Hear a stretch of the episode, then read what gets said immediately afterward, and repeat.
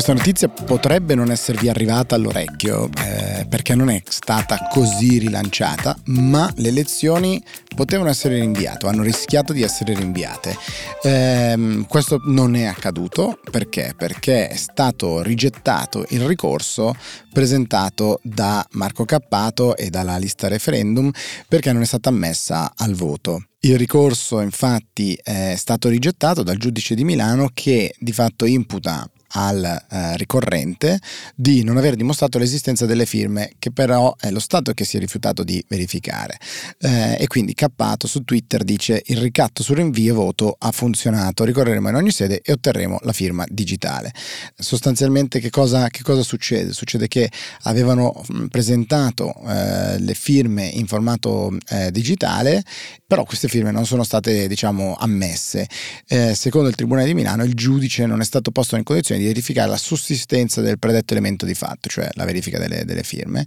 Però la cosa interessante che dice anche Marco Cappato in, una, in un articolo su lista referendum e democrazia, è che effettivamente il giudice imputa di non aver provato l'esistenza delle firme attribuendo alla lista un dovere, cioè la verifica delle stesse, che è notoriamente in capo alla Corte d'Appello e non certo ai presentatori. Anche per questo dice presenteremo immediato reclamo. Effettivamente eh, non è certo chi presenta le firme che deve dimostrarne l'esistenza, ma la Corte d'Appello che deve, che deve verificarle o deve poterle verificare. La cosa è ovviamente interessante importante perché ricorderete tutto quello che era successo, la possibilità di accedere al referendum con speed e quindi la presentazione delle firme in formato digitale, eccetera. E Virginia Fiume, che è co-presidente di Humans, fa una dichiarazione interessante più ampia, cioè su quanto succede molto spesso con i termini legislativi. Cioè dice,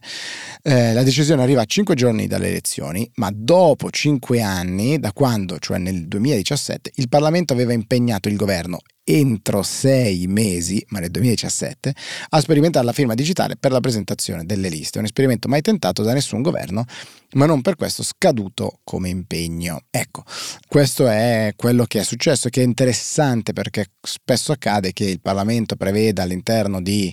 provvedimenti di legge che vengono, che vengono approvati dei termini di sei mesi, 360 giorni, tre mesi, sentiti di concerto i ministeri, eccetera eh, che il governo faccia qualcosa e poi questi termini vengono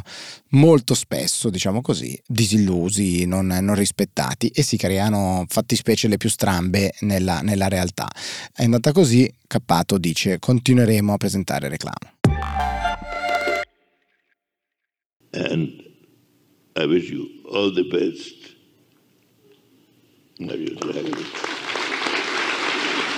Questa voce che invece avete appena sentito è la voce di Henry Kissinger, niente po' di meno che un gigante della diplomazia americana, direi una delle personalità più influenti in assoluto eh, negli anni passati, ma ancora esercita una sua influenza nonostante eh, gli anni che avanzano, eh, parecchio in termini di politica internazionale, la politica del ping pong, insomma vi ricorderete di lui sicuramente, oltre che autore di libri straordinari come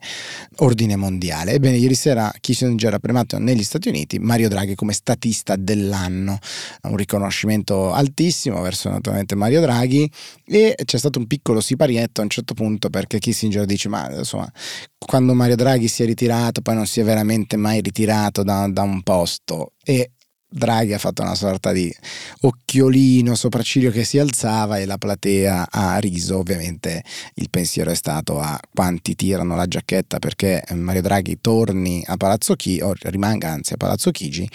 eh, anche dopo il 25 di settembre e il suo direi categorico rifiuto eh, che ha ribadito anche nella conferenza stampa di qualche giorno fa.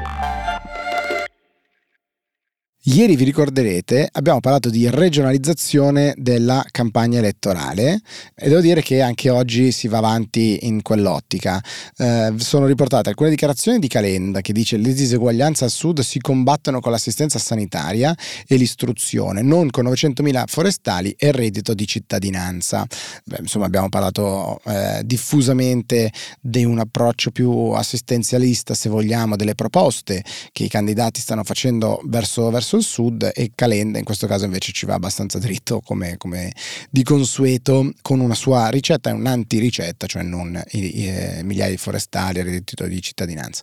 Cosa succede? Succede che a quel punto Maurizio Cerbo su Twitter con il logo di rifondazione comunista come avatar, diciamo come immagine di Twitter, dice francamente chi diffonde bufale del genere merita di essere menato per la strada. Calenda non ci ha pensato due volte a rispondergli fascio comunista provaci, non mi sono mai fatto spaventare dalle minacce. Corso Vittorio Emanuele II 21, chiama per appuntamento.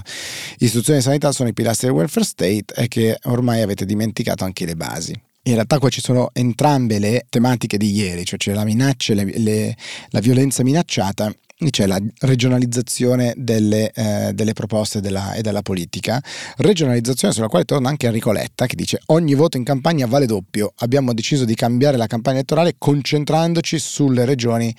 del Sud, così Enrico Letta, segretario del Partito Democratico, mentre Mannheimer sulla 7, sondaggista come sapete, dice il Movimento 5 Stelle al Sud sta rubando voti al centro-destra e al PD, probabilmente voteranno molti più giovani del solito. Il Movimento 5 Stelle sta recuperando molto della astensione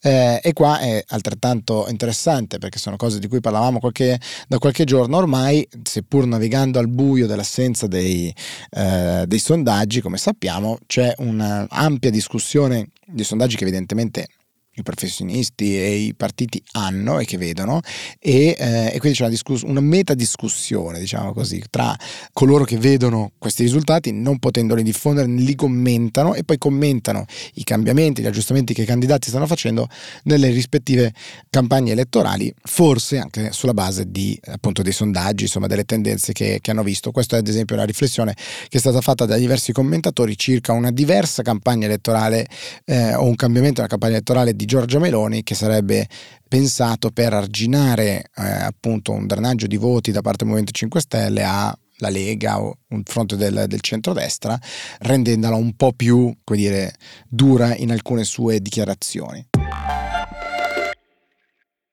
La regionalizzazione non si ferma però all'Italia, eh, ma è anche un dato, un dato europeo, eh, sicuramente un dato europeo. Eh, la visita di Enrico Letta a Berlino fatta per accreditarsi come il soggetto con un vero network internazionale in grado di portare l'Italia in giro e con appunto la Germania guida socialdemocratica che dice insomma di stare lontano da partiti post-fascisti e di insomma ribadire quanto anche le elezioni italiane siano elezioni istituzioni europee e poi c'è Carlo Calenda che dice io sono per cacciare Ungheria e Polonia dall'Unione Europea, la delocalizzazione delle nostre aziende non vanno in Cina, vanno in Ungheria e Polonia. Questo di nuovo è un tema super importante, come sappiamo arrivano a, valle delle discussioni dei giorni scorsi sulla relazione del Parlamento europeo che aveva votato eh, contro l'Ungheria che si è allontanata dai valori democratici diventando una sorta di autocrazia elettorale, Calenda ci mette il carico, butta dentro in questo mix anche la Polonia e appunto parla del ruolo che questi due paesi hanno anche non solo in termini di eh, rule of law, quindi no, del rispetto del, del diritto e dei valori dell'Unione Europea, ma anche in termini economici. Non so che sondaggi ha visto Luigi Di Maio, ma sarebbero sicuramente dei sondaggi particolari perché Luigi, Luigi Di Maio dice noi possiamo arrivare oltre il 3% anche al 6%, ci sono tutti i presupposti. L'ultimo sondaggio che era disponibile pubblico credo che posizionasse impegno civico intorno all'1%, 0,9 o 1% se non ricordo male, quindi vorrebbe dire insomma se è verificata questa, questa informazione che c'è stato un enorme balzo ma ehm, non mi pare di aver visto un, un cambio di passo in termini di visibilità di impegno civico sui media. Chiudiamo con una chicca che arriva direttamente da internet, Simone Spezia, che è un giornalista eh, di Radio 24 che si occupa tra l'altro della rassegna stampa alla mattina twitta circa la decisione della ehm, soprintendenza che è la conferenza dei servizi di Piombina dove sapete c'è il dibattito per mettere il rigassificatore che eh, come sappiamo è osteggiato da quasi tutte le forze politiche in primis eh, Fratelli d'Italia di cui è espressione il sindaco. Ebbene la soprintendenza alla conferenza dei servizi di Piombino ha chiesto di conoscere il colore della nave rigassificatrice dice fonte la nazione. Ma ancora più bello è la, la risposta di Si fa per ride un account Twitter che dice niente di nuovo, in una riserva naturale romana hanno costretto Areti a mitigare la nuova palificazione con colorazione decrescente da terra a cielo. Risultato sembra la funivia di Disney World e si vedono dal Colosseo. Potrei scrivere un libro sui capricci ambientaloti, dice. Quello che sottolinea Spezia in realtà lo faceva sia su questo sia in generale diciamo su, su diversi temi, in primis appunto il rigassificatore di Piombino è l'intervento di privati anche oltre che delle sovrintendenze, di diversi gruppi ambientalisti e del sindaco che eh, faranno, il sindaco ha detto di, fare, di voler fare ricorso al TAR per provare a bloccare la presenza della nave rigassificatrice eh, nel, nel porto, mentre il governatore della Toscana Gianni ha presentato un piano al governo con una serie di richieste sostanzialmente per eh, mitigare, contemperare all'effetto della presenza della nave rigassificatrice che vanno dalla costruzione eh, di una strada alla bonifica dell'acciaieria che non era mai stata fatta e una serie di altre, di altre opere. Vedremo quale sarà la sorte di questo contesissimo rigassificatore temporaneo e galleggiante come ci eh, viene spesso ricordato e vedremo quale sarà la sua sorte in balia di ricorsi e controricorsi. Noi ci vediamo domani, ciao!